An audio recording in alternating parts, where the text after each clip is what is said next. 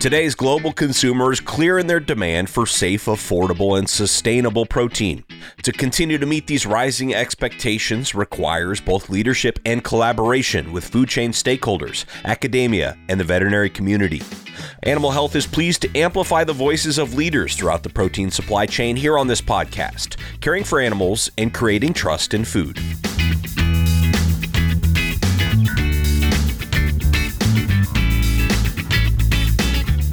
Hello, and thank you for joining us. I'm Jane Dukes, and I'll be hosting today's conversation on a trending topic consumers and their desire for transparency from the food chain.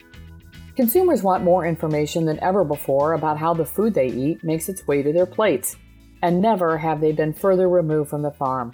Sustainability, nutrition, food safety, animal welfare, and labeling are all things consumers want to know more about, and the transparency they are looking for around food and food production is evolving quickly.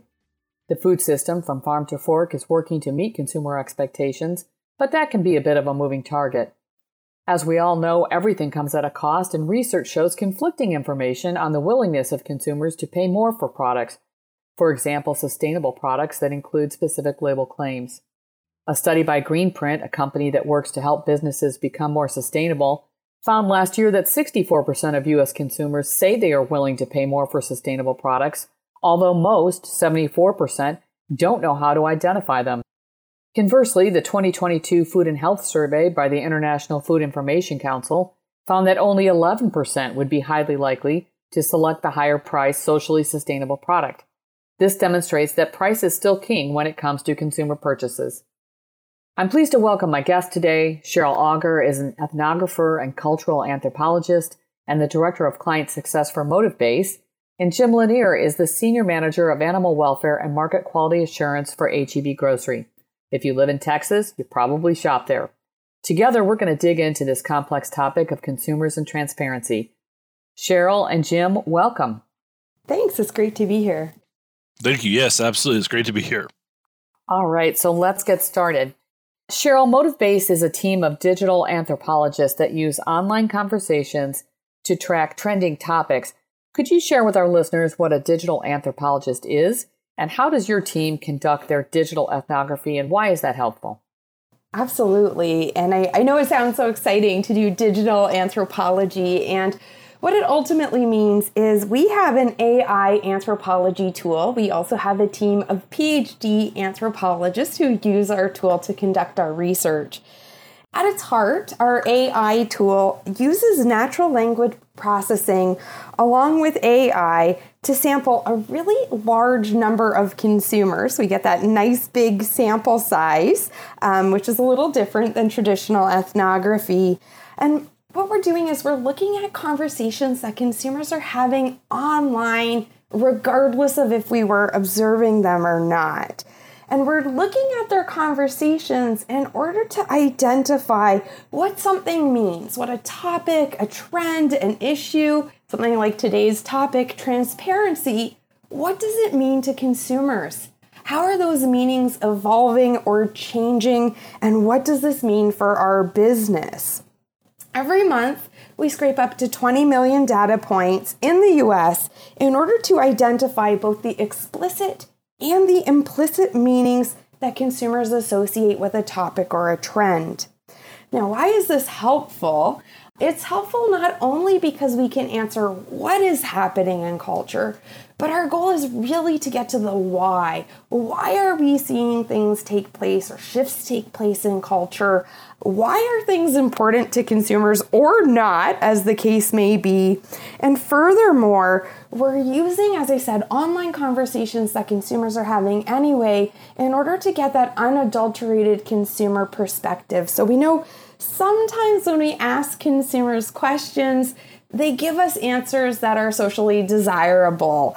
And so here we get that unadulterated, that true perspective without fear of reprisal. And I should mention, we're a little bit different than your social media listening tools. In fact, we're not looking at traditional social media. Instead, we're looking anywhere and everywhere. Consumers are having long form conversations there's no character limit. Also, their conversations are text based. We're looking at sources where consumers are anonymous or can use a pseudonym. so they can tell it like it really is, as I said, without that fear of reprisal. So, Cheryl, that's really interesting that the goal is to get to the why, because of course that's what we're trying to do as well. And we certainly want to dig in a little bit to why consumers might give answers that are socially desirable and why they might not be giving us answers that perhaps reflect what they truly feel. So, thank you, Cheryl. Jim, you are HEB's Senior Manager of Animal Welfare and Market Quality Assurance. That sounds like a big job. Tell us a little bit about your time at HEB and what you do on the day to day. It's really two roles. Regarding animal welfare as a component of our sustainability efforts, I work with different departments across the company to ensure that all animals in our supply chain are properly cared for. We actually establish partnerships with our vendors, industry groups, and actual producers to develop and monitor our standards and, more accurately, our expectations. On the QA side, it's a very similar approach. Some people say it's a HACCP approach. We actually stay in constant communication with our vendors and our very knowledgeable procurement team in order to make the best buying decisions for our stores and to maintain our ability to keep our retails as low as possible. In both areas, we have employees that we refer to as partners, so I'll refer to them as partners from here on out, that come from the livestock production industries, including our procurement teams. We do this in order to ensure that expectations that we set are achievable, effective, and beneficial to the animals themselves, our vendors, and to our customers. That's great. So I'm sure you'll have a lot to offer us uh, when we're talking about consumers and, and what they're looking for. So today we want to dive into the topic of transparency and what consumers are looking for when they say they need transparency from the food chain. We know it can mean anything from labeling to animal welfare and ingredient sourcing. An ethnography study on consumers and transparency earlier this year that Cheryl led, and we discovered that consumer values and concerns play an important role when they ask for transparency around animal protein. Cheryl, how do consumers define transparency in animal protein, that being meat, milk, eggs, and fish? Who's driving this conversation, and what role do personal values play? Great question. So, in our research, we found five key elements from the consumer perspective when it came to transparency as it relates to animal protein.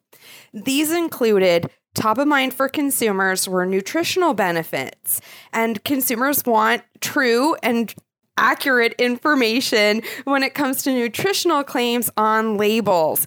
They're trying to get better at distinguishing what they see as truthful information from false information. Second, we saw consumers express concern about animal welfare. That is, consumers worry that cattle and poultry in particular are marketed often under an animal welfare label, but are not as humanely treated as consumers might like. That said, along those lines, we did see that consumers are somewhat confused about some of these animal welfare labels, like what does grass fed mean, pasture raised, and so on third for consumers was a concern around ecological impact. And consumers are looking to purchase animal protein from food manufacturers and suppliers that are committed to sustainable, transparent, ethically sourced, and non wasteful products. So they have a, a pretty um, high set of expectations here. Fourth, interestingly, when it comes to transparency, consumers are looking at food safety. They want assurances that their protein is handled safely and they don't need to worry about things like food poisoning. And then lastly, not surprisingly, given some of the confusion that we saw, consumers are looking for standardized approaches to organic or other forms of labeling. They're looking for some help cutting through the noise or cutting through some of their confusion. So, when it comes to consumers' understanding of transparency or their top concerns, we're seeing nutritional benefits, animal welfare, ecological impact, food safety, and standardizing organic. Now, who's driving these concerns or who's really interested in transparency? Well, we found that our consumer who's most engaged in this culture is over indexing as younger, 18 to 34. We also see that these are typically educated to highly educated, as well as middle to upper class consumers without kids. We're seeing this as a culture being led by younger, well resourced consumers. Furthermore, we see that these are consumers who are driving these concerns. They're skeptical. they are deeply skeptical. They are part of a culture we might describe as distrustful. And largely, they worry that corporations are really driven by a profit motive. And so we see a lot of that distrust or skepticism coming through some of the research that we were doing. Well, certainly that's a long list. There are high expectations, but it pretty much spells out for those of us in the food supply chain what we need to be looking at and, and what kind of information we are supplying it. It also kind of mirrors some other research that this age group are the millennials, and it's a little bit of Gen Z, but these younger folks are coming into the marketplace with purchasing power now, and and they're coming into that marketplace with the sustainability imperative embedded in their in their psyche because they've grown up talking about sustainability. So thanks, Cheryl. Jim, do you see these findings mirroring what you see from consumers in your grocery stores? And how have you seen consumer needs and demands change over the years? So I guess we need to start with, you know, keep in mind that we're strictly in Texas, primarily in Central and South Texas. So we're not nationwide, and we have a very diverse but a very limited consumer base. So to base these conclusions on, I can tell you that we have heard and see some of the same questions and concerns and needs or demands from a growing number of our consumer groups, but the vast majority still live by the mantra that price is king Quality is very important, and convenience is increasingly driving purchase decisions. One of the things that Cheryl said a minute ago is extremely important, and that is trust. So, one of the things is we talk about transparency, and what transparency means to consumers is they want to be able to have trust in the people where their food comes from.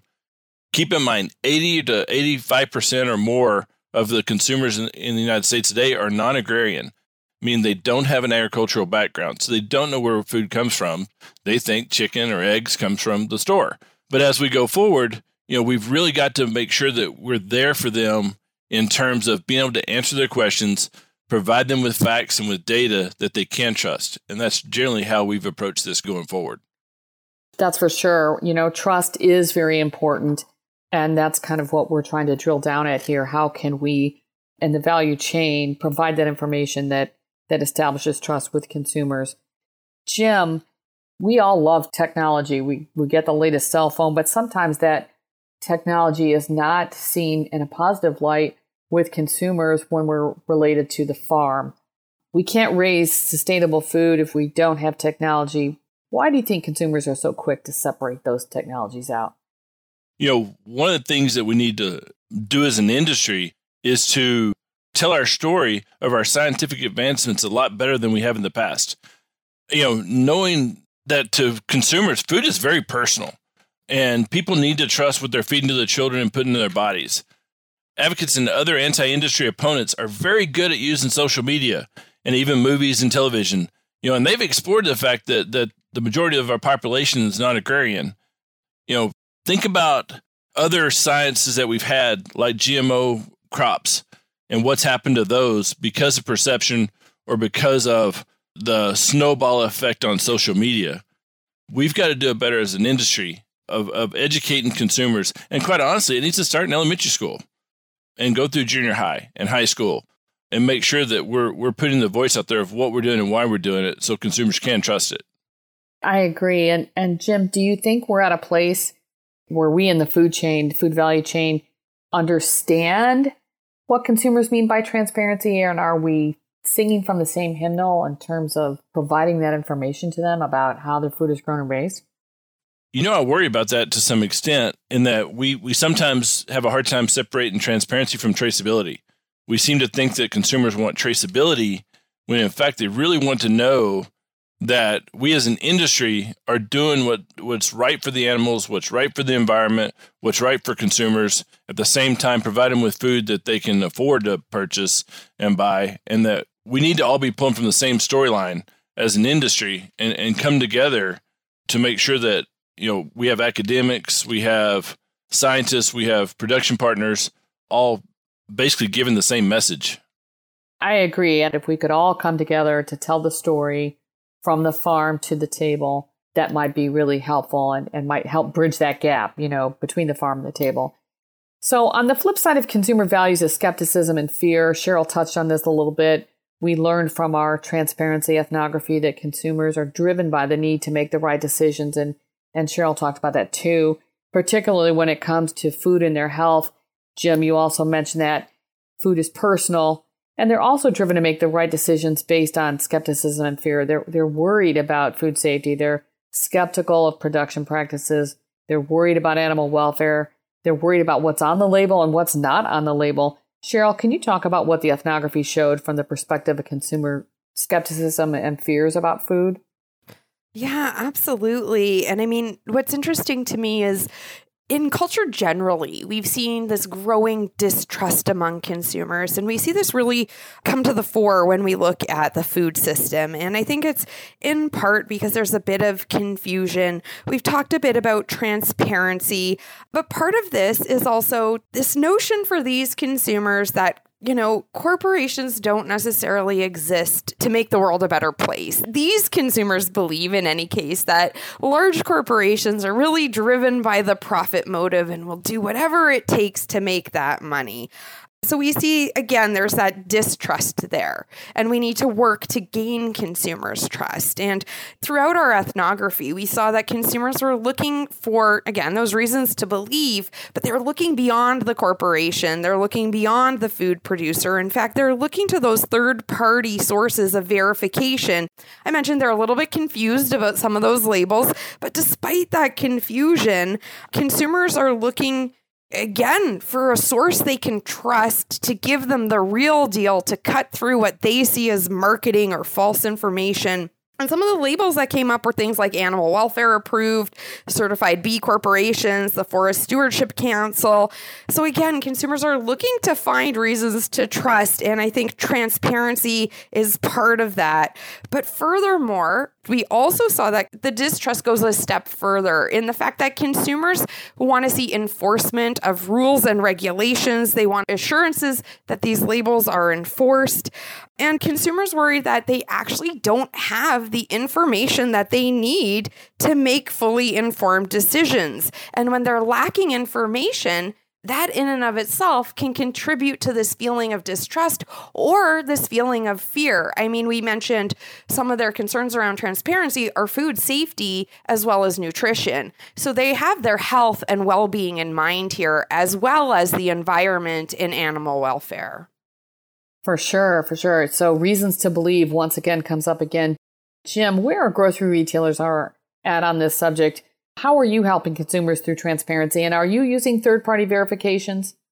We do not use third party verifications that much. We do have some, but the majority of what we've done to build trust is the fact that we've assembled a team of people from the industry or with industry knowledge to perform those on our own. We do that for several reasons. One, because when we're in the plant or we're, we're on the farm, that's HEB and we're representing HEB and the and the producers really get a feeling that they're producing for us and for our consumers and that seems to resonate with our consumer groups.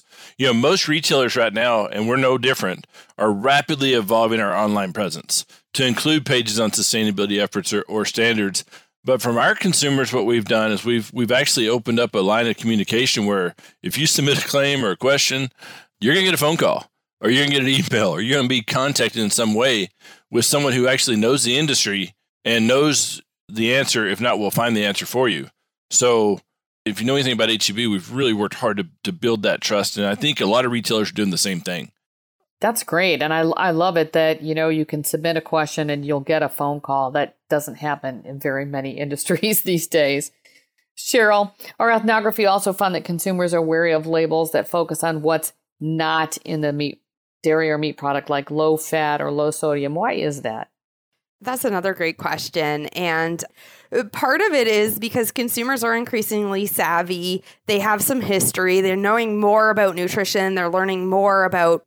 Often, when we take something out, we put something else in. So sometimes consumers worry that if it's low fat, great, it's low fat, but what has been added to deliver the flavor or to deliver that that satisfaction that they get from that product. So they're wary because they worry that a label saying something that's not in there means there's some kind of hidden or ingredient they might not otherwise be aware of that may not be so good for them either. And so, again, this was coming out of the context of concerns about nutrition. And so, again, we see that that consumers are looking to safeguard their health, and in order to do so, they feel like they need that that full information. And also, I mean, historically, there are some examples where a low fat food was, you know, sugar was added or salt was added. And so, again, consumers, they have longer memories.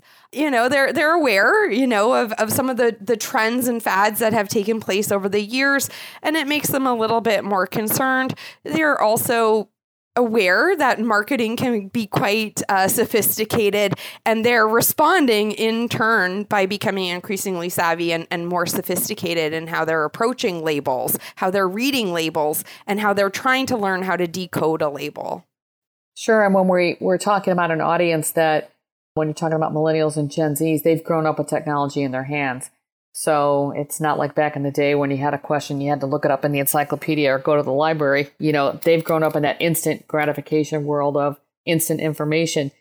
Jim, sometimes it feels like we can't win. There's only so much information that will fit on a label. What are you seeing from your consumers and what do they want? You know, like Cheryl said, it really comes down to trust. And consumers want to be able to trust that the industry is doing the right thing and that the labeling is clear and straightforward. If they have questions, they want to be able to get easy answers. Thank goodness for Google, right? Over the years, the industry's made or taken advantage of vague terms as a form of simplification. You know, natural flavorings, those types of things. And one of the things that I've always supported is or believed in is that the best policy when making a label decision is if in the back of your mind you say, well, we can get away with doing that, then you probably shouldn't. And so that's becoming more and more true over time. Right. Okay, so moving on. I mentioned some contradictory statistics at the top of the podcast that indicate that consumers may not be putting their money where their mouth is, so to speak. They want a lot of things, but they may not be voting with their wallet when they're grocery shopping. Jim, what kind of data are you seeing at the retail level that suggests the better for labels consumers say they want? You know, better for me and my family, better for the animal, etc. During a focus group may not be what's making it onto the conveyor belt in the checkout lane probably the easiest question you've asked all day. All retailers track sales, and sales drives what we carry, what we merchandise, and how we merchandise it. And and I can say for us, based on our consumer base or customer base, that price is king. As you said before, quality is very important, and convenience is highly rated and is growing exponentially. So you know we're having to keep all those top of mind as we start to to build our cases and our displays and how we merchandise things going forward. Right, right. Cheryl, from your perspective, do you think these consumers that, that we're seeing that are vocal and kind of leading these conversations, do you think that they'll understand and accept trade offs? For example, we can't become more sustainable or meet the growing food demand while we're only offering organic or antibiotic free protein options. Do you think they'll accept trade offs and adjust their values maybe? Yeah, I mean, that's a, an excellent question. And I mean, I think there's a, a couple groups of consumers. So, thinking a little bit beyond the ethnography that we did together and, and thinking about some of the other research we've been doing at MotivBase. But what we've been seeing is, in addition to these demands for increased transparency and sustainability and animal welfare, is many of these consumers, I mean, I often say this they want their cake and they want to eat it too, in the sense that they want sustainability to be more accessible to more people. So we often get asked from our clients, like, why won't people pay more for sustainability? Or why won't more people pay more for sustainability? And it's partly because the folks who are really engaged around sustainability expect some of these changes to be taking place for the betterment of us and, and the planet and the animals. And then they're also deeply concerned about equality many of the lead consumers that we looked in our ethnography, I would suspect will make some trade offs. You know, maybe they'll give up on some of those coffees out in order to buy more sustainable food. But, you know, the average consumer would probably like to see more sustainable offerings at affordable price points. And I know that's a challenge for us because often sustainable offerings require more inputs or cost more to produce. So, I mean, at the end of the day, though, consumers are constantly making trade offs. We can't always act according to our values. Sometimes there are external constraints. We've seen this in the COVID context, many people being forced to act against their values. And I think the answer kind of depends on how, how much our price is going to go up.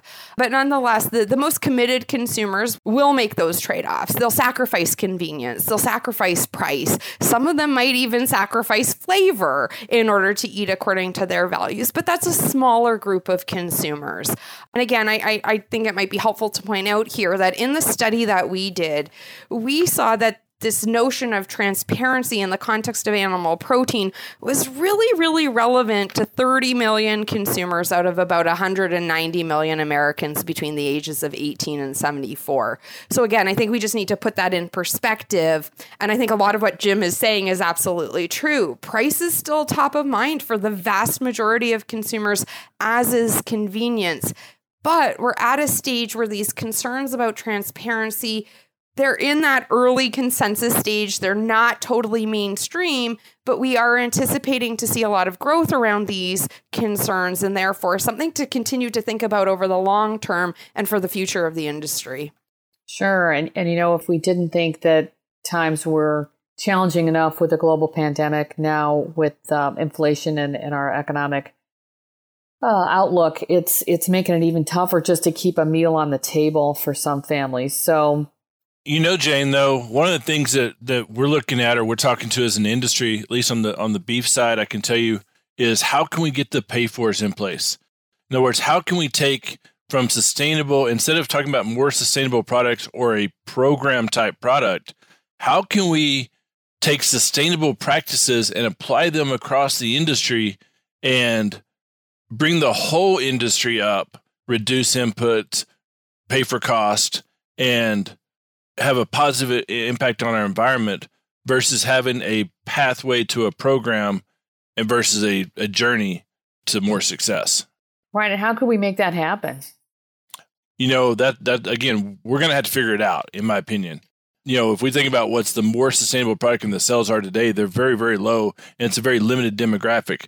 But as our consumers expect us, as with food safety and with animal welfare, it's the ticket to be at the table. In other words, it's expected that we're going to do the right thing for the right reasons and for them, for their children, for the environment, and moving forward, and for their pocketbooks. And so to do that, we're going to have to buckle down and, and really figure that out.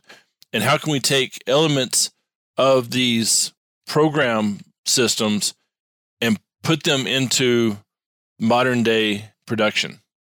Yeah, and, and that's that's a great idea. And if we can all join hands and, and buckle down, as you say, to figure out how we can implement sustainable, more sustainable practices across the supply chain, that would be awesome. At the same time, are retailers united in transparency messaging? Are we all delivering the same messages to consumers, do you think? Uh, can I just say no and just leave it at that? no, and we've got some guys out there that are trying to grab headlines that helps grow market share, that helps their investor bases feel better about what they're doing. But the reality is, is that I don't know anybody's telling the whole story right now yet. And our vendor groups, if you've never not been involved with any vendors, they're doing an amazing job at trying to become more sustainable, saving water, using alternative forms of electricity. The work they're doing with trying to capture greenhouse gases without flaring them off and creating more carbon is really impressive. And so I think that's the story we need to be telling versus what a retailer's doing. Right. And that's more challenging than than the average person may think it is to do those things. So as we bring today's conversation to a close, what final thoughts might you like to share with our listeners? Cheryl, we'll start with you and then Jim, you can bring us home. Great. Yeah, I just I just wanted to say that, you know, doing this ethnography together has been really eye-opening. I also think what's what's exciting for me and I'm in a lucky position because I am like, you know, the consumers Jim mentioned who aren't really familiar with agriculture. We're very very removed from the farm. Um, in fact, many of us take our food sourcing for granted. So I mean, I, I think bringing the farm to the table is a great idea you know, I'm really lucky in the sense that I have opportunities to have these conversations with people in the industry so I get a better understanding of what actually goes on. You know, sometimes I think, would there be a way for us to do that with consumers? And again, I loved Jim's example where if you call the helpline or you call and have a complaint, someone will actually call you back. They'll be able to talk you through, give you the answers to your questions. And I, I again, it's it's hard to scale that but at the same time I, I think that's such a great approach to customer service and also to helping consumers really understand what takes place on the farm. Again because we're in a position many of us where we don't actually have to think about it um, so again um, again i like the idea of the qr codes that jim mentioned again bringing the information to consumers as well as using videos and social media to meet consumers where they're at I love that. Jim, what about you? Well, th- thanks again for having me today. Um, it's been an experience prepping for this inhabitant. I, I really do think that that we're seeing a, a, a trend where we're all going to work together. We're all going to try to work to educate consumers. We do have to feed the world. We do have to, you know, we're going to have to figure out this sustainability and environmental stewardship and animal welfare as a, as an industry, and how do we gain that trust to our consumers and continue to grow going forward. I agree. Well, I've really enjoyed our conversation today, and I hope our listeners have discovered ways that they can advance transparency to meet consumer needs. Thank you, Cheryl and Jim, for joining me today on Caring for Animals and Creating Trust as we explored consumer transparency in the food value chain. Thank you also to our listeners, and we'll see you again next month.